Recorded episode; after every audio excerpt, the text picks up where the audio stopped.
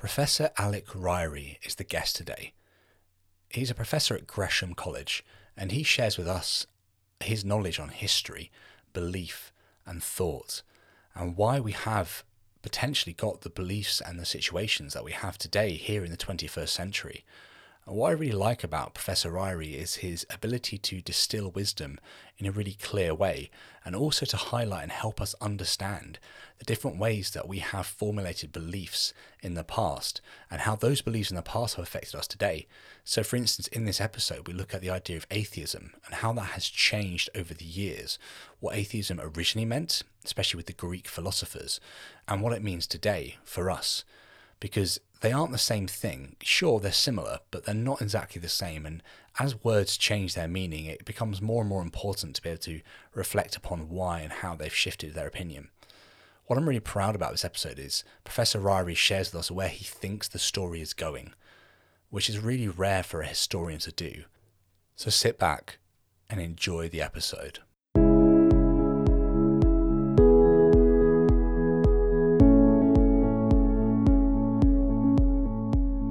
Welcome to When Belief Dies, a podcast honestly reflecting on faith, religion, and life.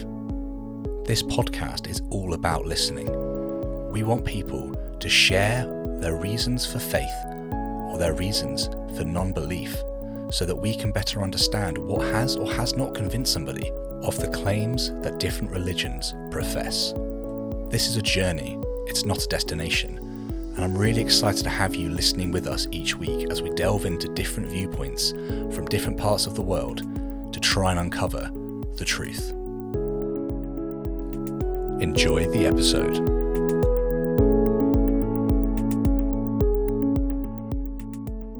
Hello, and welcome to another episode of When Belief Dies. My name's Sam, and today I'm joined by Professor Alec Ryrie. Professor Ryrie, it's fantastic to have you on the podcast. It's great to be with you, Sam. Um, so I have been wanting to speak to you for a little while now because um, I've been finding your your video lectures on YouTube fascinating.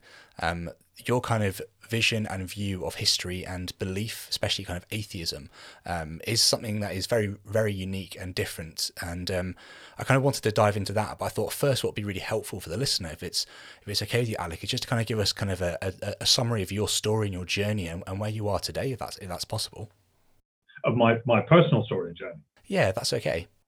Um, sure. Well, um, I mean, I was um, born and raised in, you know, I was born in 1971, um, and you know, raised in a family with, which was a kind of like sort of normal secular British family of the of the time. Um, my father, who who died nine years ago, was um, quite a, a, a, confirmed and convinced atheist. My mother's position has always been much more kind of agnostic and uncertain. Um, and so I, I, and I was brought up with a sense of this is this is you know something that you're going to have to decide for yourself. But the one thing my dad always made made very clear was this is a big issue. You know, this is not something that you can afford to to, to duck or ignore. Um, his father had been a, a Church of Scotland missionary, so you know it's it's it's it's in the blood, as it were. Um, and I had a, a what I now know to be a fairly kind of standard, almost routine kind of evangelical conversion experience when I was when I was 18 years old. Of course, it didn't seem standard and routine at the time. You know, these, these, these things these things don't. Um, you know, turns your life upside down. Uh, and I processed through that and found myself in uh, a, a, what now seems to me, but then it would, wouldn't it? Um, a slightly more um, kind of mature and considered and sophisticated form of, of faith, but I I was and remain a believing Christian. Um, and there was a brief period when I thought I was going to pursue um, Anglican ordination, um, I mercifully escaped from that fate. Um, uh, but I've I, I, was licensed as an Anglican reader, a lay preacher, um, what in 1997, um, and so I've been doing that for for a number of years now, um, and continue to to minister in our um, little parish church here in in um, rural Northumberland. Um, and in the meantime, became a historian of, of, of, of Christianity, taught in a history department for a while, then uh, what 15 years ago uh, got a job teaching um, in the theology and religion department at, at Durham, which was a was a, a good and interesting move because I got to carry on doing all the history stuff, but to have this whole other set of conversations as well. So yeah, that's that's know, in a nutshell um, how I how I got to where I am. It's incredible. It's a it's a great story. I think um, yeah, having having these experiences and then and then seeing your life completely change is something I can definitely relate to in the other way currently. Um, this is I always say mm-hmm. to to my listeners, this is a journey. It's not a destination. And it's all about hearing people's stories and just reflecting on those. So no, it's it's fantastic to have you have you with us and sharing that. And I guess kind of um, it, would be it'd be really interesting just to kind of touch on before we kind of jump into the history of religion and belief and atheism. Um, kind of how do how does your faith uh, and and and it, and your work come together? Then how do you kind of combine those two elements of your life? Is it is it something that you keep separate, or do you actually very much view them as as, as compatible? Um, well, I, I, I view them as as compatible um, because I, I try to be a, a kind of single, reasonably coherent human being um, sometimes more successfully than others. Um, but there is an important distinction, um, you know, in that as a as a historian, um, you know, my my job is to try and work out what actually happened rather than what I would like to have happened or what I think should have happened. Um, and you know, you're you're dependent on looking for evidence and finding stuff that that may not fit your your preconceptions. Otherwise, there's no point. Um, so to some extent, you know, you you you take a step back, and it's always seemed to me that one of the main things that that you need to do as a historian, probably a historian of any subject, but especially as a historian of religion, is to be able imaginatively to put yourself in other people's places to, to, to get a sense of looking at the world through the eyes of a different era mm. and seeing what faith or whatever else you might be talking about meant to to those people and I, I, it seems to me that being able you know making that effort is is is, is, is hugely important um, and I I take a a, a, degree of pleasure in the fact that I know sometimes my students and others who've listened to the to, to, to my lectures will listen to me talking about a particular religious position in the past and and you know trying to inhabit it and show people what it looks like from that perspective. Um, and people will sometimes assume oh okay this is obviously um, you know where, where, where he's coming from. He's a he's a roman catholic. He's a he's an atheist. You know, i've had a, a, range of different views put on me, and I I, I kind of like that. It, it, it, it seems to me that if, as a historian, my uh, you know, that my, the identity I'm, I'm, adopting isn't all that clear, then I'm kind of doing my job. Uh, that said, probably the, the best answer to your to your question of how do they interact is that I think it's possible and you've got to be really careful about this, but it, it, I mean, if you're careful, it can work, to use your own faith and, and experience as a way of, of interrogating the past. So, I mean, I, I, I wrote a book, and this is really what got me thinking about the history of atheism in the first place, doing this, this book that I did eight years ago, um, which was about practices of prayer in the Reformation era. Um, and you know, I'm, I'm, I'm not kind of crudely analogizing between modern Christian experiences and the kind of things that, that, that I've come across and the experiences of folk in the in the 16th and 17th century. But I think there are real parallels, and it's possible to use your own experience sympathetically to to hmm. understand what's happening in in other eras or in, in, in other people. As I say, you've got to be really careful doing that. And there's a there's a trade-off, you know, that what you gain in insight, you lose in objectivity. Um, and the the business of being a historian is partly just kind of working out how to how to manage that that trade-off. Um, I think it's worth the effort.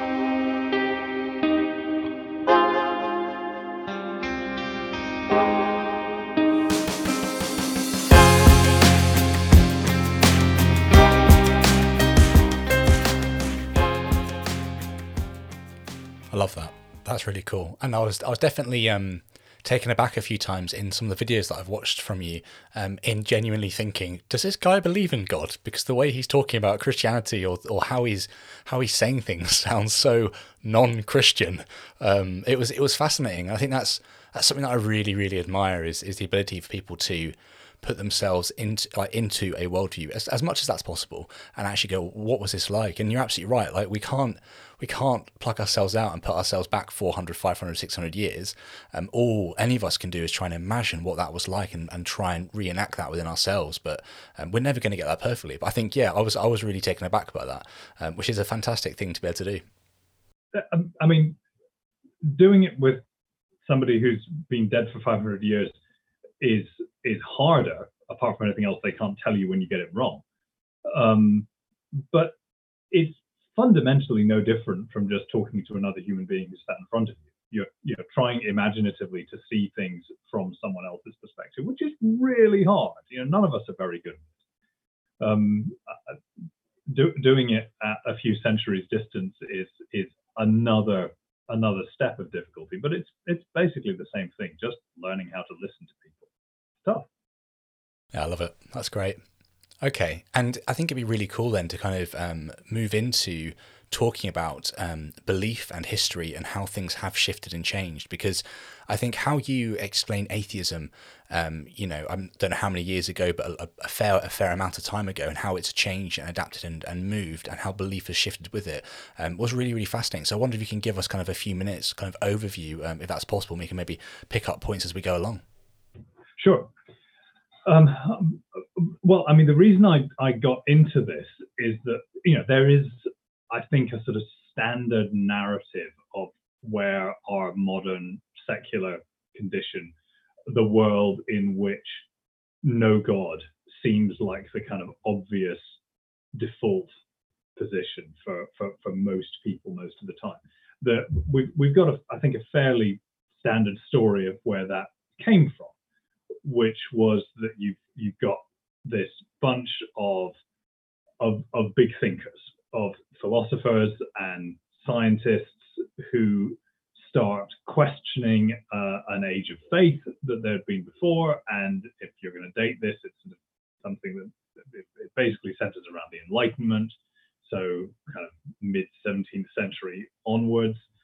Um, and you so you you can have a, a, a, series of big name philosophers around this, um, Spinoza, Hume, and so forth, but science as well. Darwin, obviously, right in the center of this.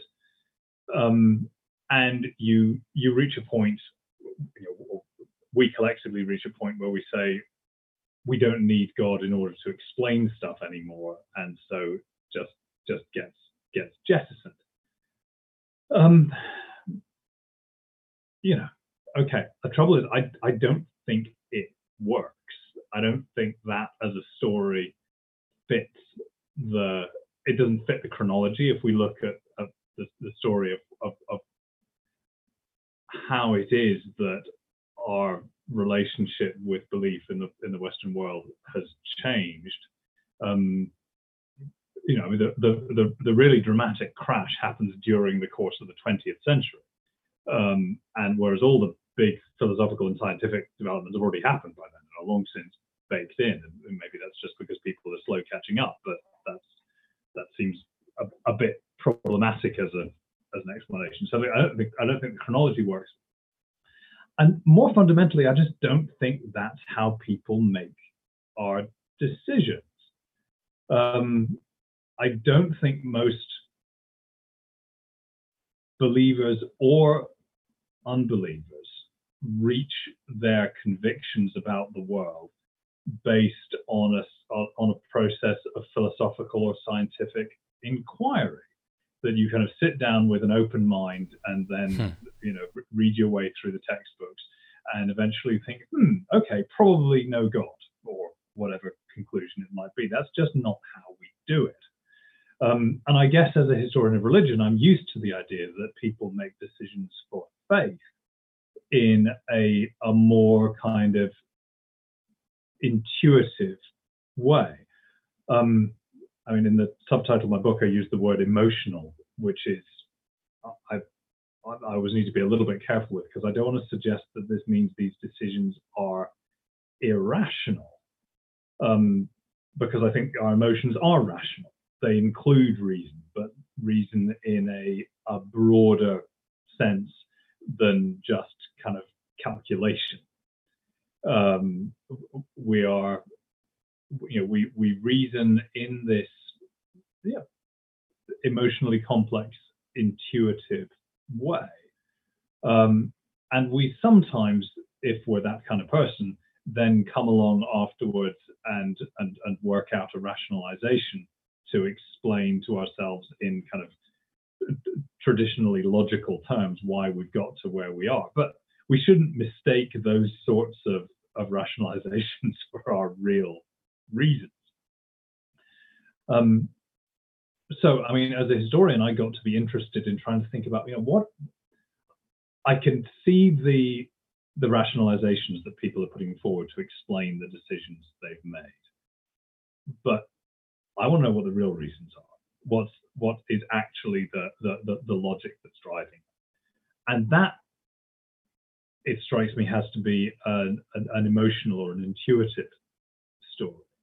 Um, I think the reason that we, that our, our modern age has become so secular is not that there's been some knockdown intellectual argument against religion developed because really those arguments haven't changed much over the past two, three hundred years or more. I mean, most of the classic arguments for atheism were being made in the ancient world. Um, but arguments that once felt trivial and, and, and, and meaningless now feel that they've got tremendous force to them. And it's the difference in how we feel these that that that that, that I really became intrigued by, which is partly why I then um, wrote a book telling the story in a in a in a different way with a different time frame. Um, because I was thinking, well, maybe if instead of you know the philosophers having developed these arguments and therefore people stop believing, maybe it's people wanted to stop believing and therefore they found the arguments that they needed to to, to justify. Because you know, I think we all know that anybody who needs a philosophy badly enough is is going to find one. Um, and so that set me off looking for what might the emotional roots of of unbelief be. And I think that's a much longer and deeper story than this classic one dominated by a few big name blokes. Yeah, that's huge. I think what I find really interesting, as you've as you mentioned and alluded to just there, is this idea that you know the ancient Greeks had not atheism as we might say it today, but had this unbelief, this question of is God real? Is He there, or are they there? Mm-hmm. How do we interact with them? What, what does it mean to have this sort of being that is above humanity and humanity's down here? And are we serving them, or are they there to protect us or judging us? And this is a, it's just a fascinating mm. kind of um, uh, kind of quest essentially to try and understand what or who is God or the gods and what and who are we as people in relation to these beings or being, depending on you know single or multi gods, um, essentially. Um, so I guess kind of is it I mean, I've, I know many atheists who will kind of talk about this this idea that doubt isn't isn't a new thing. There've been people in any kind of culture at any point who have doubted the the, the religious narratives of that day and age. Um, but this sounds like it's it's it's deeper than that. This sounds like there is um, that there is there has been there has been this doubt that has always been there, but actually the arguments have kind of come about, and over time we've felt more attuned to these set of arguments rather than attuned to maybe the religious arguments or narratives that we've had. So is it just a case of us switching the key in life? Like we've gone from like an A minor to a B minor because we now think that God isn't real? Or is it just a case that um, actually things have progressed and we are moving on? Like where, where, where do you think this all goes? Um, the, the idea of progress in this is one that I'm really wary of. Okay, yeah. Because um, then I think you're you're straight back into that kind of enlightenment mythology of you know onwards and upwards um, which I, I, mean i think which is is is fundamentally a kind of deracinated religious idea um, uh, which you know is, is, is the sort of thing that john gray would call the religion of humanism and i don't see as defensible really from any point of view. Um, you know, if you, if you if, you want to adopt that kind of direction of history thing, then I kind of think you need a theistic framework to do it. Um,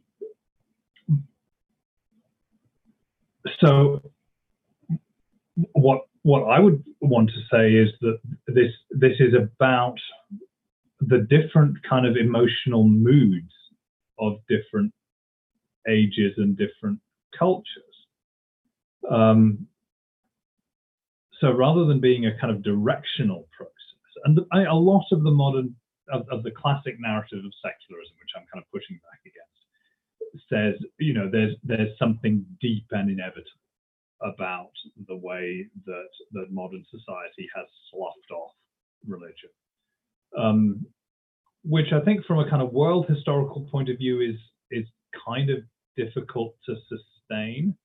Um, you know, this the the the planet at the moment does not look like this kind of collective sloughing off of religion is going very well. Um, you know, the, the, um, and this story of, of secularism that we used to think is a kind of universal story, um, the whole world moving in this in this direction, starts to look much more like a kind of culturally specific thing happening in um, in in Europe and in a different way in North America. I actually I think the European and American stories are more similar than we sometimes think. But you know, it's it's it's it's a sort of North Atlantic phenomenon. It's quite quite local. It's quite specific, and I think it's a specifically post-Christian phenomenon. Um, you know, these are these are societies that are still coming out of a certain kind of experience of Christianity and, and, and are, are, are, still kind of on the rebound from from that. Um, which amongst other things means I think that our, our modern secular condition is a lot less stable than than it looks. Um, which is not to say I, know what's going to replace it. Um, but it would be surprising if it were able to endure in, in the state that it's in at the moment. We can come back to that if you if if, if you like. Um, but so the, the the story that that I found myself telling is one in which, yeah, I mean, there's there's doubt of various kinds has been a, a, a constant feature of, of, of, of, religious experience, and it, it, you know, you, you you can look into virtually any religious narrative and you will find the response to doubt being an element of it. You know, it's it's it's, it's right the way through through the Bible and and and through the, the Christian experience, encounters with doubt of one kind or another. Um, atheism, in the narrow sense that we use that word nowadays, in other words, the, the postulation that there is no God or that there are no gods. That's that's quite a hardcore form of of, of doubt. Um, it does exist in most Christian eras, and I mean it, it, it's I'm a historian of Europe, so that's the, the world that I can talk about with some with, with, with some sense of, of, being able to know what I'm talking about. Um, you you find people throughout the, the, history of Christianity saying things like, "Oh, there's no God." Um, you don't find them advancing well worked out philosophical justifications. This tends to be the kind of thing that people say, you know, when they're drunk. Um, maybe because then they're not so careful about watching their mouth. Um, but just because people can't articulate the reasons for it doesn't mean that we shouldn't take it seriously when they do. But I also think that it's useful to broaden out our sense of doubt beyond just that postulating that there is no no God. Um, I mean, many of the ancient skeptics, the um, you know, the Epicureans and, and, and, so forth, would have said, yeah, no, there's a there's there's there's a God, um, and many of them would would be monotheistic um, compared to the culture that's around them. But but a God who is you know simply um, simply serves an explanatory function for the existence of the of the world, a, a, a deist God who's um, you know who, who, who has no interest in and does not interact with his creation. If you can, you probably shouldn't use agenda. Um, and whether or not there's a God like that seems to me a quite like like the the sort of quantum physicist's question of whether or not there are there there are infinite parallel universes. You know, it, it's interesting in the abstract, but it makes no difference to to, to, to human life. Um, the the origins of the word atheist, and of course, you know that that itself comes out of, of, of ancient Greece, doesn't mean somebody who postulates that there is no God. It means godless. Some um, a, a, you know, John Gray again has this this line that um, someone who has no use for the idea of God is in effect an atheist, and that that seems to me a really useful way of of, of, of, of thinking about it. Um, atheism as a as a historical phenomenon, as something that actually affects people's lives, that matters to them, rather than than simply as a as a piece of metaphysical speculation.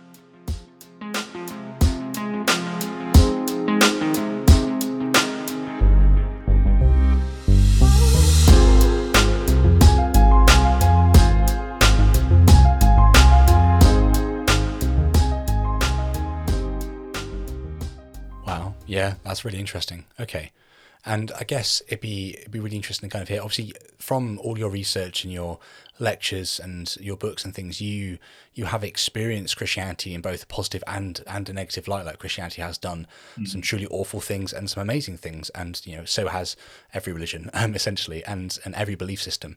Um, and it'd be really interesting to kind of kind of hear hear how you think we have almost shoehorned atheism into into this kind of that there is no God, like this definitive, um, r- rather than this kind of um, almost um, God might be there, but I don't want anything to do with him. I'm kind of I, I'm I'm done. I'm I'm just going to be godless, or or whatever kind of language you want to use. How do you how do you see this kind of shift and change throughout history? Um, yeah, that'd be really fascinating to hear. Well, I mean, part of this is just the way that words kind of change and and and, and shift, and, and on its own, that doesn't that doesn't mean very much. Um, the word atheist as I coined by the ancient Greeks.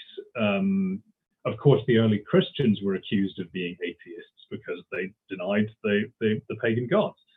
Um, but it then kind of falls out of use, um, and it's rediscovered during the during the Renaissance. And it's at that point that it's translated out of uh, you know, out of Greek into Latin and then into all the major European languages very quickly, and it catches on really fast. Um, yeah, by by I think it's first coined in Latin in 1501, and you know within half a century it's in every language. Within another half a century, it's it's all over the place. Everybody's wow. using it. Um, you know, you can you, you, on the databases now you can track the, the frequency of the word spread, and it, it catches on really fast. Um, and it's used always as a term of abuse. Um, it, you know, either people most of the time people are accusing others of being atheists um, and it's a pretty elastic term. It's it's sometimes been compared to the way that we use the word fascist today, um, in the sense that it's it's it's not completely without meaning, um, but it's often just a kind of generalized insult um, rather than something with a really precise set of, of, of labels attached to it. Um, you also get some people starting to, and I mean, this, this is a, a, less well known part of the story, but I think it's important, um, starting to accuse themselves and, and, and, and worry that they can see atheism or something that they call atheism within themselves. And that may mean kind of full on, I'm not certain that I believe that there's a God. But it can equally mean doubts of a more specific, more doctrinally tight, but nevertheless equally world shaking kind of the maybe I believe that there's a God, but maybe I don't believe that um, there's an immortal soul, and therefore that when we die we just die. Or maybe I don't believe that the Bible is the word of God. If you're a Protestant, or if you're a Catholic, maybe I don't believe that the the Mass um, is actually the the, the, the, consecrated host is actually Christ's body and blood. Um, you know these these kind of key kind of second order issues of, of, of, of belief can be where doubt um, comes to comes to rest. And because those are the points where it really touches people's lives, um, you know, do I believe that this book I'm holding is the word of God or not? Um, do I believe that you know my father or mother who's dying um, is just going to turn into a piece of meat, or that their soul is is, is, is going to be, you know, these, these things these things really matter. You know, that's that's what turns these from abstract questions into into life and death ones.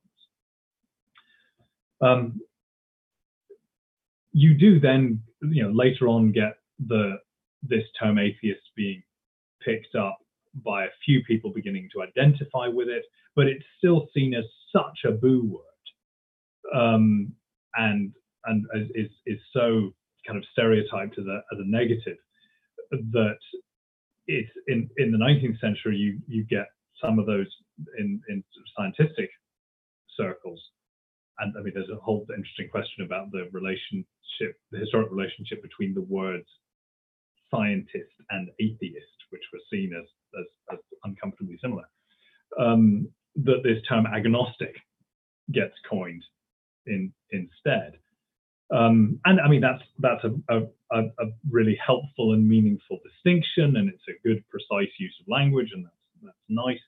But we need to recognize that there's a historic set of meanings which are much much broader and more um, more inclusive, and I think maybe more useful than the the current precision of the the, the terms that we that we, set there.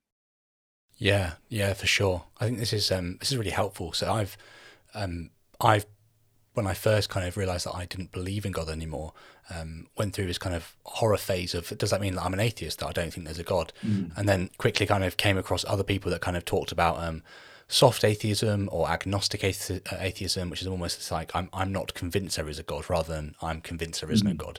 This sort of distinction, yeah. and and you you can definitely see the two sides of the debate, you can see a lot of um, atheists and Christians saying atheism is is the reality that you're convinced there is no God, and you can see Christians and atheists agreeing that actually um, people just aren't convinced there is a God rather than rather than being convinced there is no God. So there's those two there's two distinctions, and I, I just still think that we're working this out, which is really bizarre. Like we're still in this in this stage where these words that we use on a day to day basis to describe the fundamental belief systems we have have multiple meanings, and it's almost like this is really really tricky balance of kind of going, well, this is this is what I believe, and almost like you've got to then kind of present like a 10 point document to to make sure that your definition matches their definition. If they if they kind of correlate then that's great. We're, we're all okay.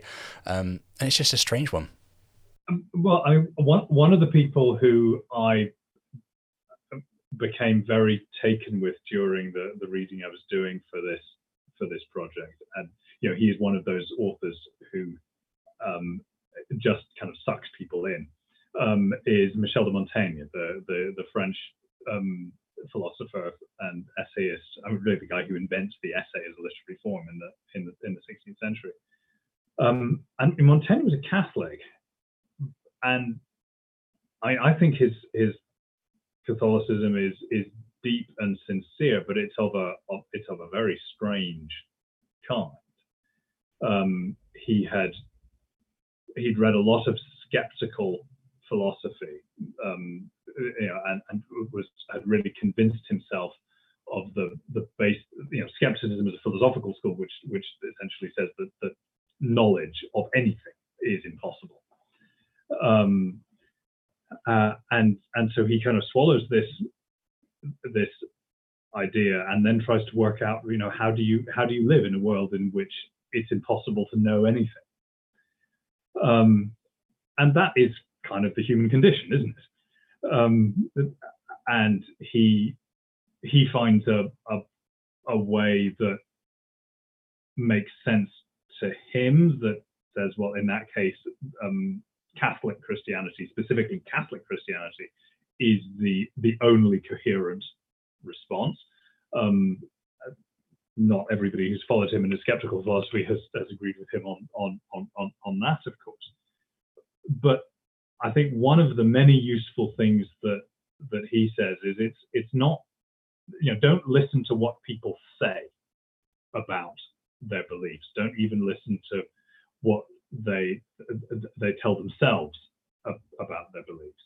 Um, look at how they actually live. That will tell you what their their beliefs their beliefs are. You know, he he has this this line that um, um, many people do not believe what they believe. Um, you know, or they may not even believe what they believe that they believe um, and you know you you're, you're, very quickly in a in a in a hall of mirrors. Um, it's one thing to profess a certain a certain faith, but if that's uh, a set of doctrines, and this applies equally to a to a theistic or an atheistic philosophy or any of the other variations, these sorts of sets of doctrines will invariably have some implications for how you how you actually live your life.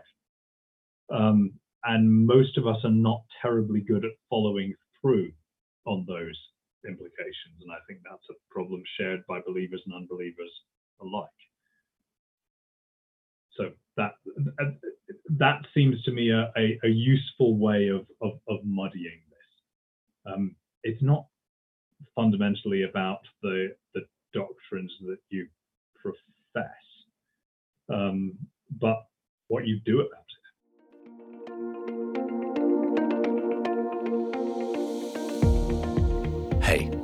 I want to take a minute of your time to talk about supporting When Belief Dies. This will always be an advertisement free podcast, and for that reason, I hope you will be willing to share this episode with your friends and family. Subscribe to the podcast in your favourite podcast app and check us out over on YouTube. Finally, I want to ask you to consider supporting the show financially. You can support the show on Patreon with a monthly gift or a one off donation via PayPal. Everything that you give goes directly towards running and improving the blog and podcast. Take a look in the description for all the links, and thank you for supporting the show. Right, let's get back to this week's episode.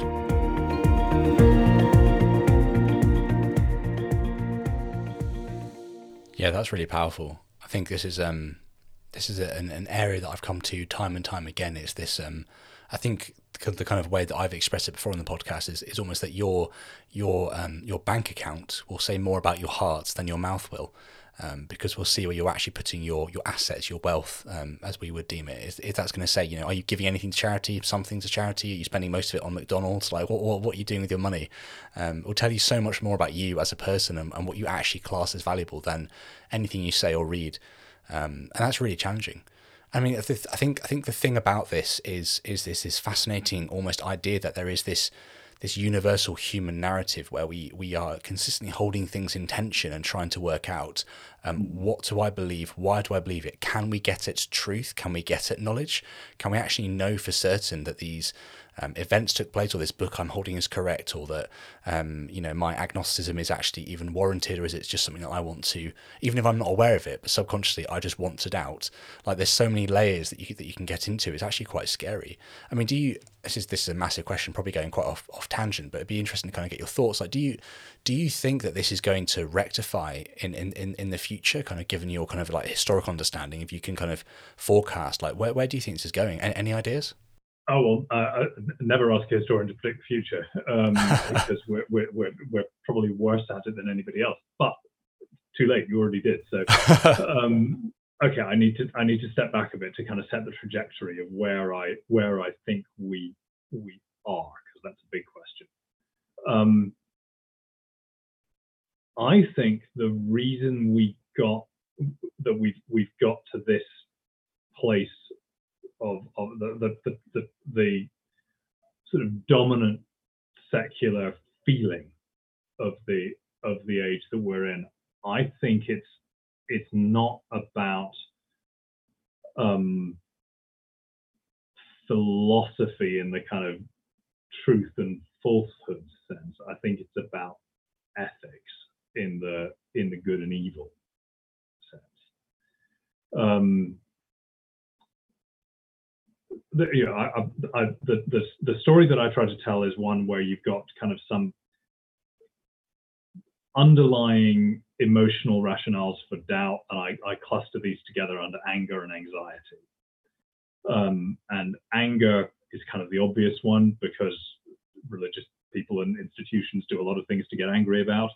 Um, sometimes justifiably, sometimes not. Um, you know, because being told what to do, even when you should be told what to do, is is is, is not not always popular. Um, and so you've got this sort of long-standing problem of, of, of, pushing back against them. And of course, you push back against the, the, church and say, "Who are you to tell me what to do?" Their response is, "Well, we are God's representatives on earth." And so, kind of, you know, you know within a couple of minutes, God, you know, this, this, God who's being invoked is brought into the brought into the quarrel. Um, but you, when you have got, as as you you've had a lot over the past number of centuries, churches that are claiming this kind of moral authority, but are, are well, let's say, not really living it out all that well. Um, you know, which which don't seem to be to be living up to the moral standards that they themselves are are, are professing, then that really profoundly and fundamentally undermines them. So I think that the, the loss of moral authority in the face of this this this, this kind of anger um, has been one of the really kind of deep stories of, of over these over these past few centuries, and that's one that's still going on, obviously. Um, equally on the on the anxiety side, I think you know a lot of that have the you know the the response to these sort of gnawing uncertainties. You know, how can I really be sure that this this this book is the word of God? How can I be sure that my parents' souls are are, are, are, are still alive? Um, leads to you know trying to to to find firm ground on which to stand to, to work out you know what what what are the things that I can be that I can be really sure of um, and especially within a Christian context the things that people find when all else fails that they they can be really sure of are are are, are ethics or the moral teachings you know Christianity does keep coming back to you know Christians will disagree about absolutely anything, as you know. Um, but the the one thing that they do all we do all keep coming back to is the the figure of Jesus of Nazareth. Um, and you know, there's a reason why there's nothing about his moral teaching in any of the Christian creeds, and that's because that's the uncontroversial bit. That's the bit that nobody ever needed to define and nail down because they all agree on it. Um, and so you have this this phenomenon in which you've got an accelerating and increasingly sharp moral critique of the churches being announced in the name of and in the name of the ethics of Jesus.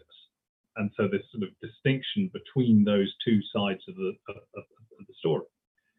Um, so that even by the you know in the early 20th century, or you know late 19th early 20th century, you've you've got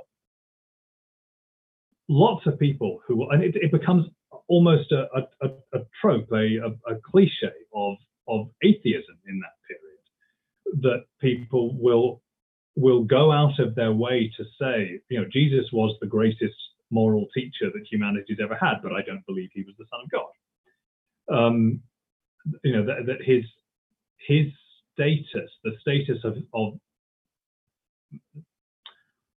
Christian ethics, I think you have to call them Christian ethics. The sort of distinction between Christian ethics and Jesus ethics is, is kind of collapses when you push it.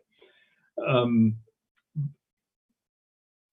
becomes absolutely central to the way that, that Western society is thinking of itself, and it's using that to distance itself from the formal structures of religion.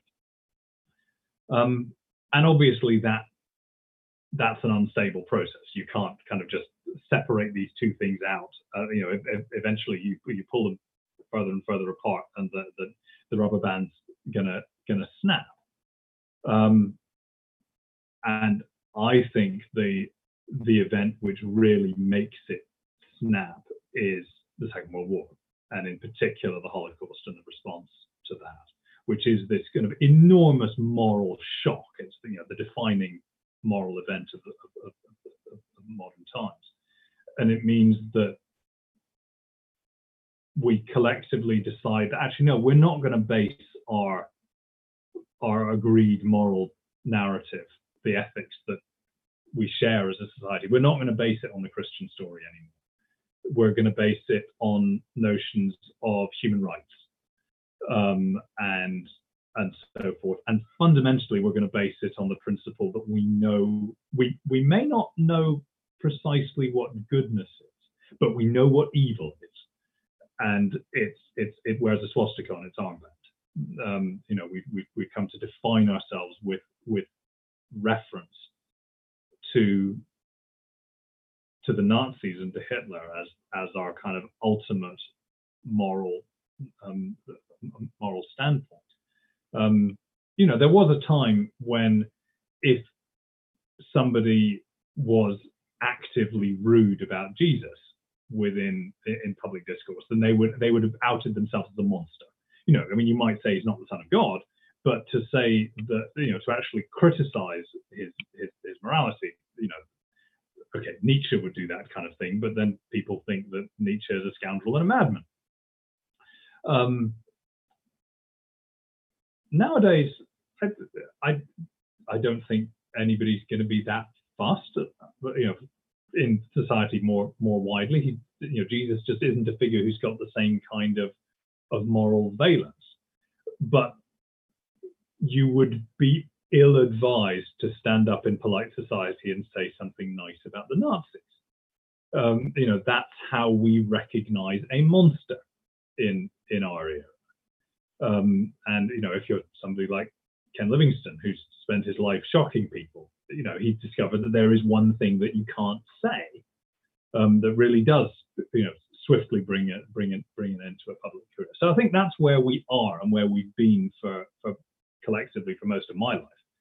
Um, and I think it's coming to an end. I think everything that a lot of what we've seen around the world in the last five years and, and more suggests that this situation is is just unstable, that we can't collectively base our ethics with reference to this one set of historical events. Um, that the the certainties that we're trying to cling on to, we're becoming kind of more frenetic about it. And that's not because I think finding our identity, you know, that, that, that you know, defining evil with reference to the Nazis is a particularly bad idea. You know, I mean, I think if you're going to choose any one human being or human movement as a as a stand-in for absolute evil, then you know, that's a pretty good suggestion. I've yet to see a better one. Um, but defining your entire moral structure by having something that tells us what evil is without knowing what goodness is. I think that's problematic. Um, it means that we've become a sort of culture that knows what we hate more than we know what we love. Um, I think the Christian culture that preceded that had become so corrupted in all the sort of way that the critiques I'm talking about correctly saw it, that it deserved what was coming to it. Um, what's replaced it is no more stable. Where that's going to go, I do not know. I know where I would like it to go. Um, I, I think we need a synthesis. I think we need to draw to, to, to draw on the moral wisdom that we've learned over the past lifetime. Um, you know, the really, really serious moral lessons that, that the kind of modern age has taught us. But we also need to underpin it with reference to, to some of the older stories. But then I would say that, wouldn't I?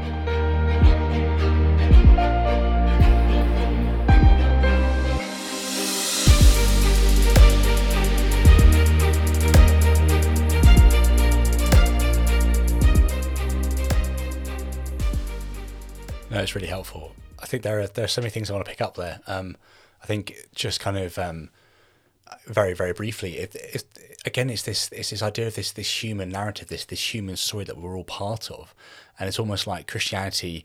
Um, I don't know. It's it's almost like we felt we had to make Christianity into this worldwide movement that has, um, you know, especially kind of you know 400 500 years ago the the the ability to really kind of dictate what you can and can't say in any sort of public setting um, and actually when we look at it now we can see much more of an individualistic christianity where somebody is wanting to engage with what they believe to be the person of christ mm-hmm. and they want to be be able to read read their bible and to engage with this person and to have this prayer life and have this connection which i think is a, a like my listeners won't like this, but I think that's a beautiful thing. If someone has that desire to want to have that relationship, that's fantastic. Go for it. Like I don't see a problem with that.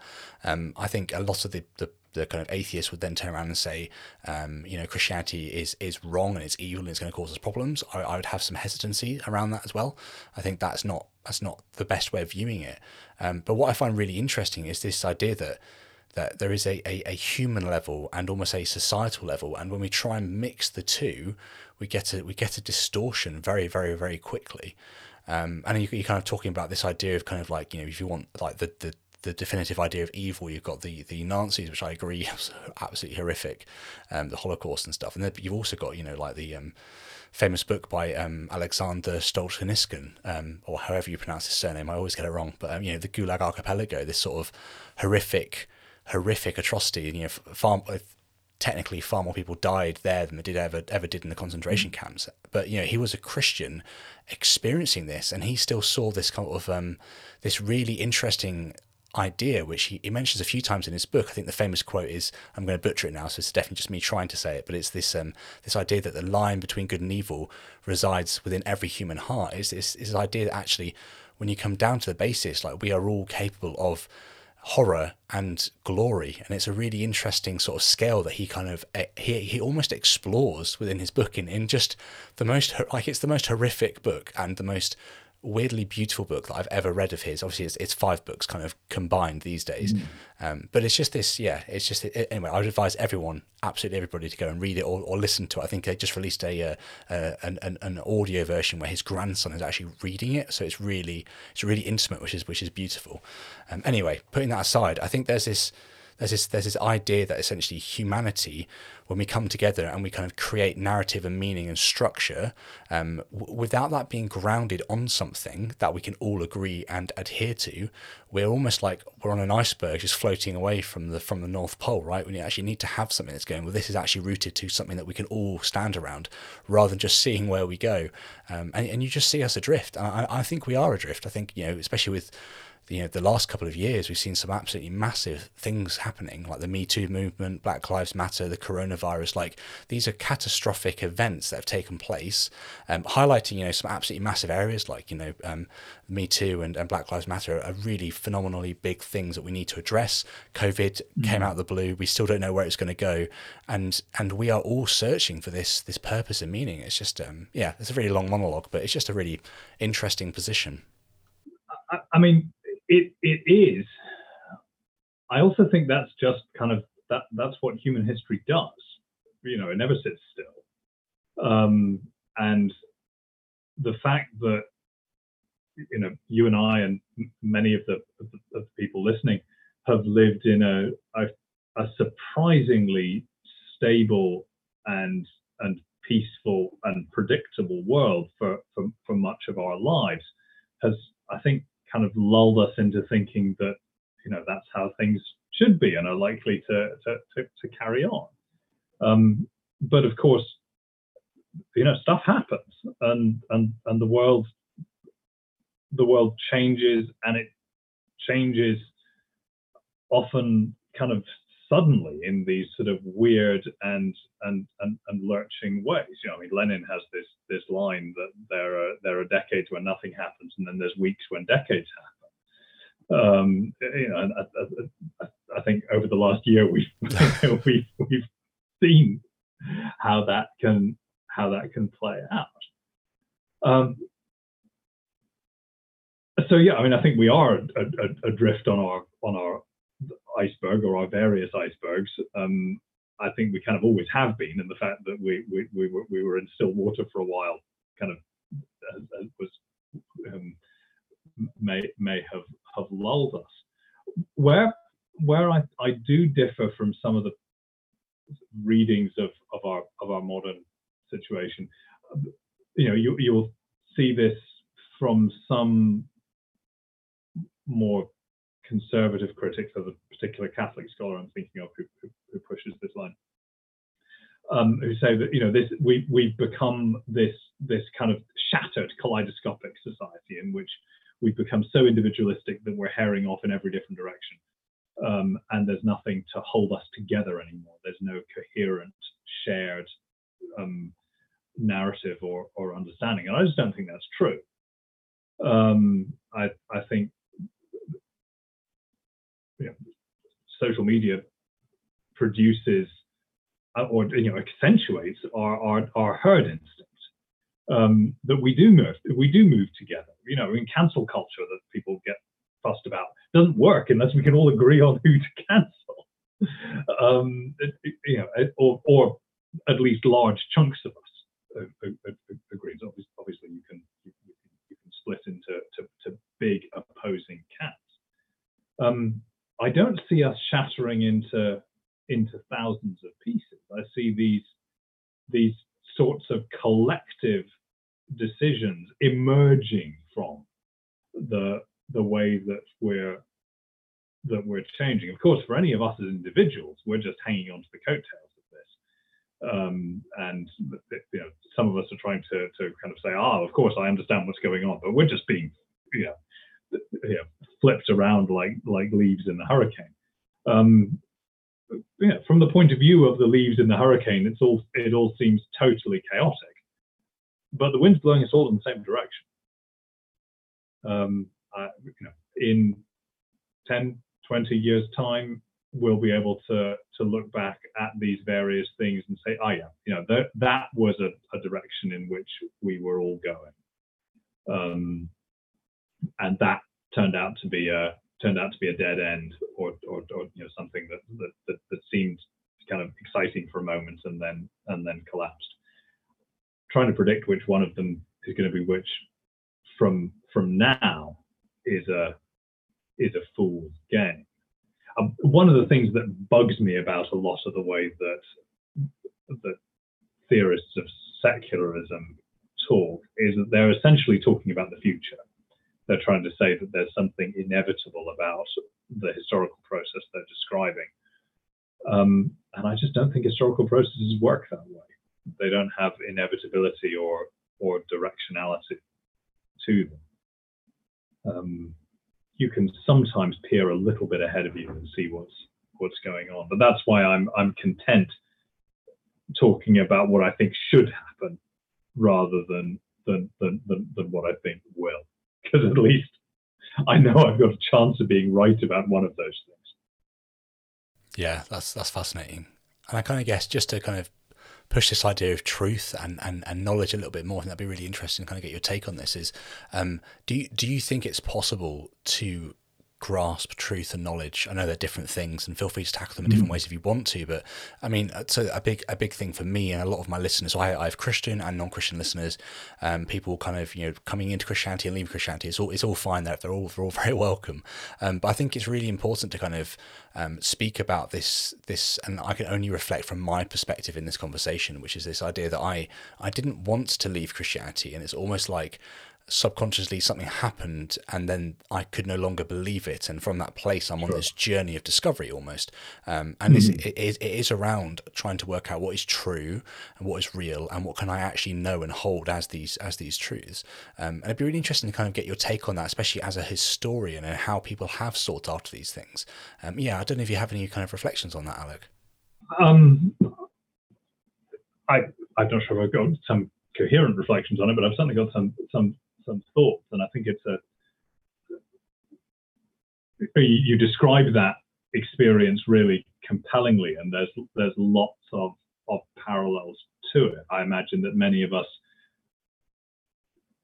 know the sort of thing that you're that you're talking about. I mean, I'm, I'm I I mean, talk about myself. Um, since you, you you framed it this way at the beginning, you know, as I said, I had this this sort of evangelical conversion experience when I was 18, um, and then what was it? Three, four years after that, I had it was a a, a, a similarly um, sort of reorientating experience, not quite on the on the on the same scale. Um, when I started reading a little bit of biblical scholarship, and uh, and it just struck me that some of the things that I had been brought along to in that evangelical world, I just I I, I couldn't do it. Um, I was you know using my historian's head, I was I was looking and thought that's just that just doesn't work. Um, and it was a point at which you can see why the, the, the kind of saying, okay, that means the whole Christian thing doesn't make any sense would have been one rational, coherent response to that. Um, for me, the the the rational, coherent response at the time was to say, okay, in that case, this part of the of the story doesn't work, but there are parts of the story that still seem profoundly to work for me on an on an intellectual level, but also on a kind of intuitive and and, and, and, and emotional level.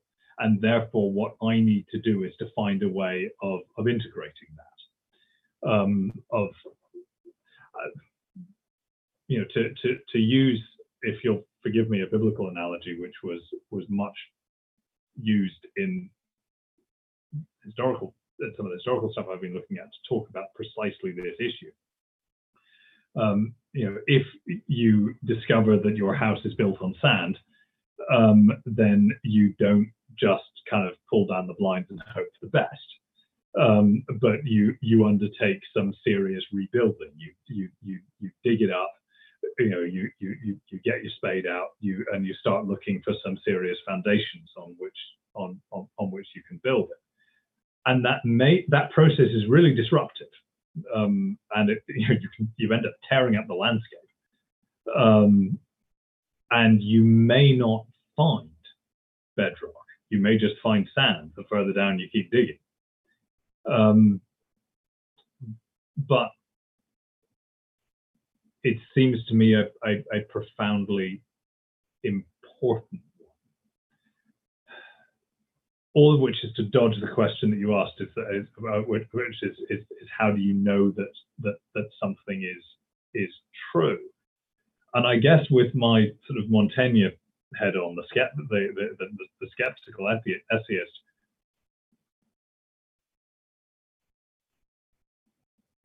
absolute certainty of truth, um, I don't think is is something that's that's available to us.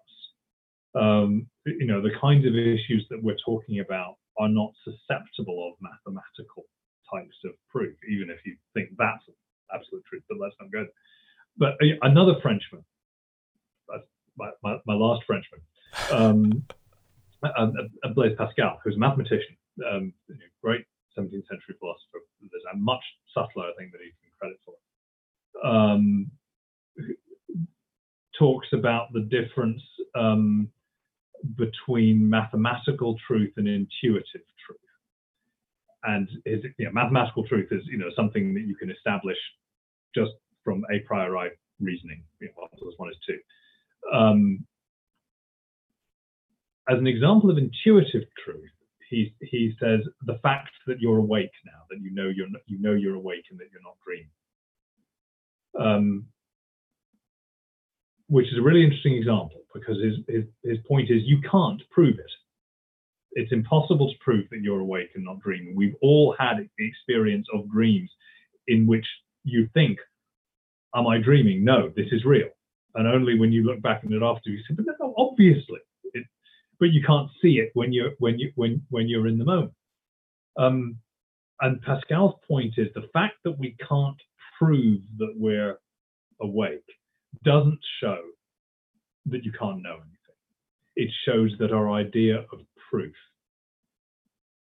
is our idea of, of, of what constitutes access to truth is impoverished.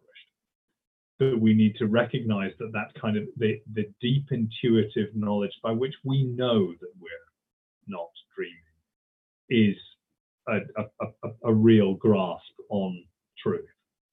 And so that the the kind of intuition with which we can look at whatever rationalizations we construct to justify the position we've reached.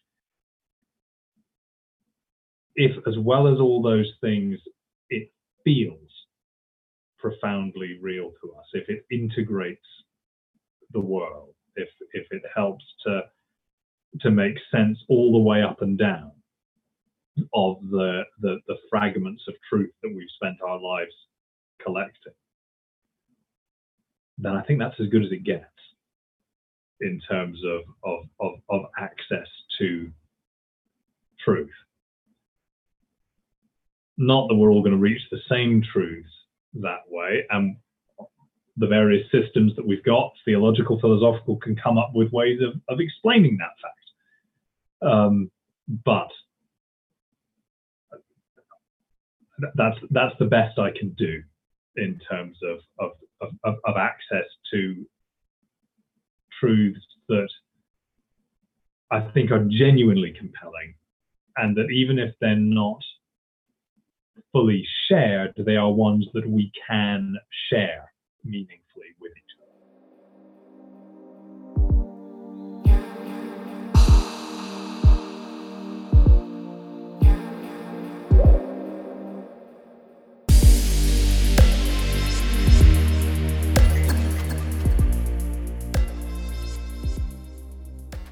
Beautifully said. That was um yeah, that was really helpful, I think.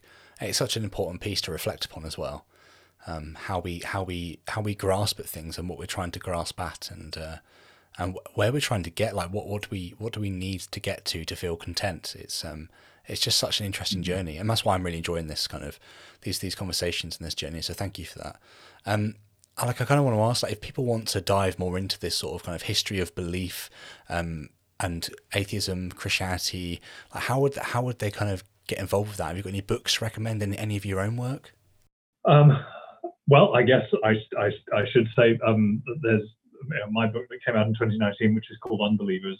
Um, uh, the subtitle is, is, An Emotional History of Doubt. Um, so, yeah, I mean, you know, every, everybody should go out and buy 10 copies of that and give it to everybody you meet. Um, but, you know, once once you have learned and, and, and memorized that, um, I, I, I, a couple of other books that I've found okay, I'll mention I'll mention four other other books of different kinds. Um, two historical ones that, that, that have come out relatively recently. Um, one by uh, a, a American historian of ideas um, uh, named Ethan Shagan, um, and it's called The Birth of Modern Belief.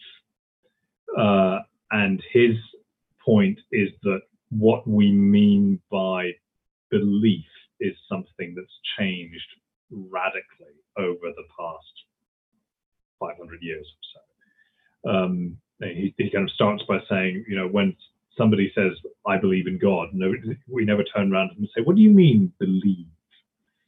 Um, and, that, you know, to believe in God, to believe God, to believe in a God, you know, these things don't mean don't mean exactly the same thing.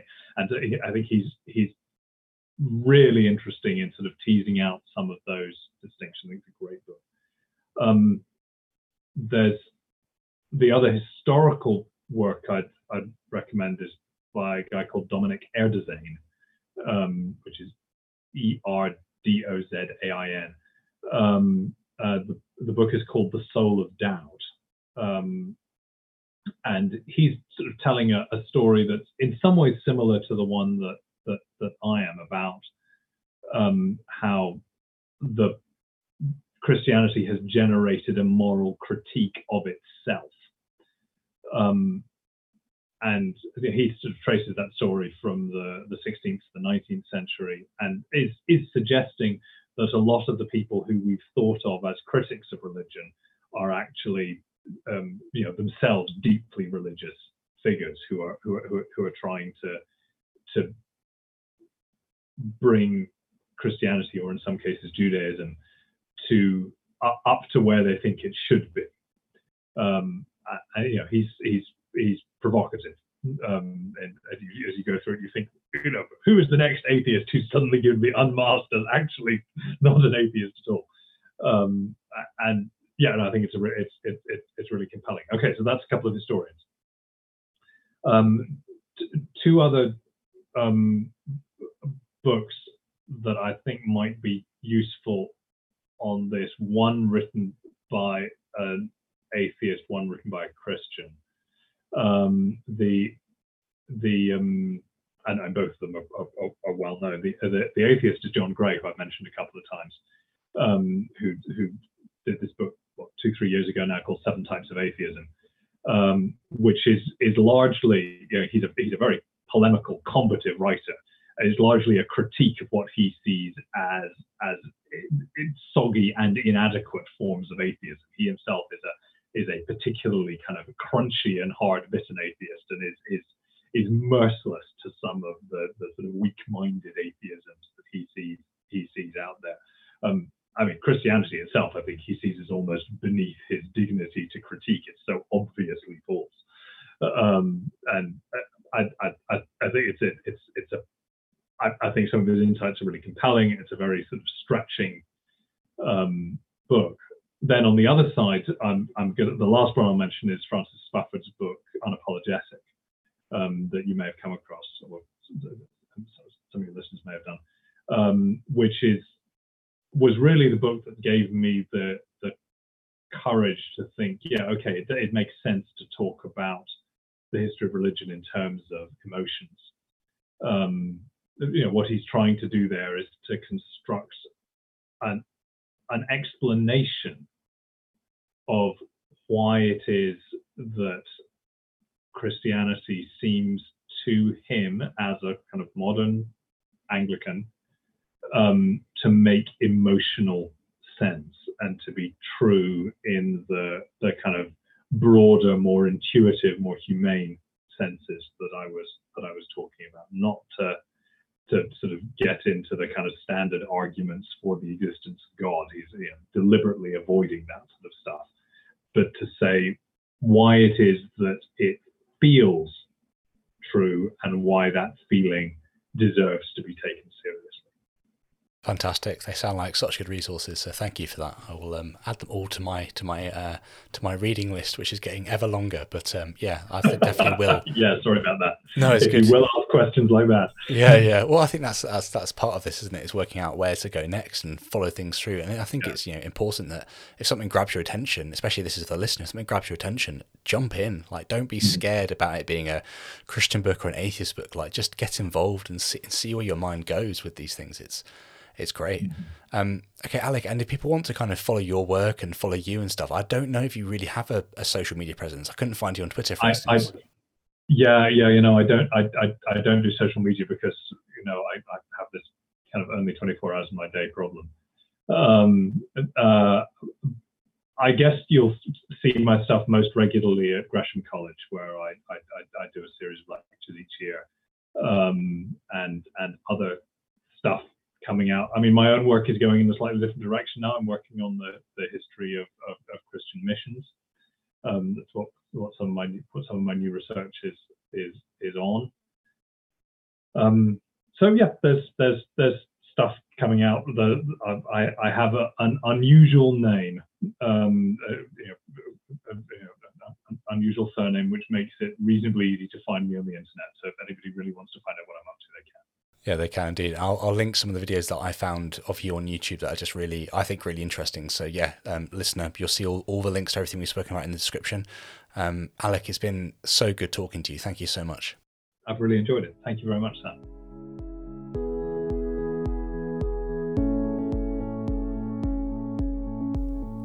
I hope you enjoyed this week's episode.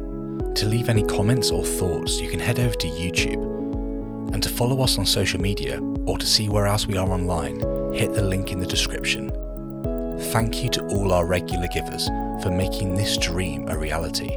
I'll catch you here at the same time next week. Enjoy the journey.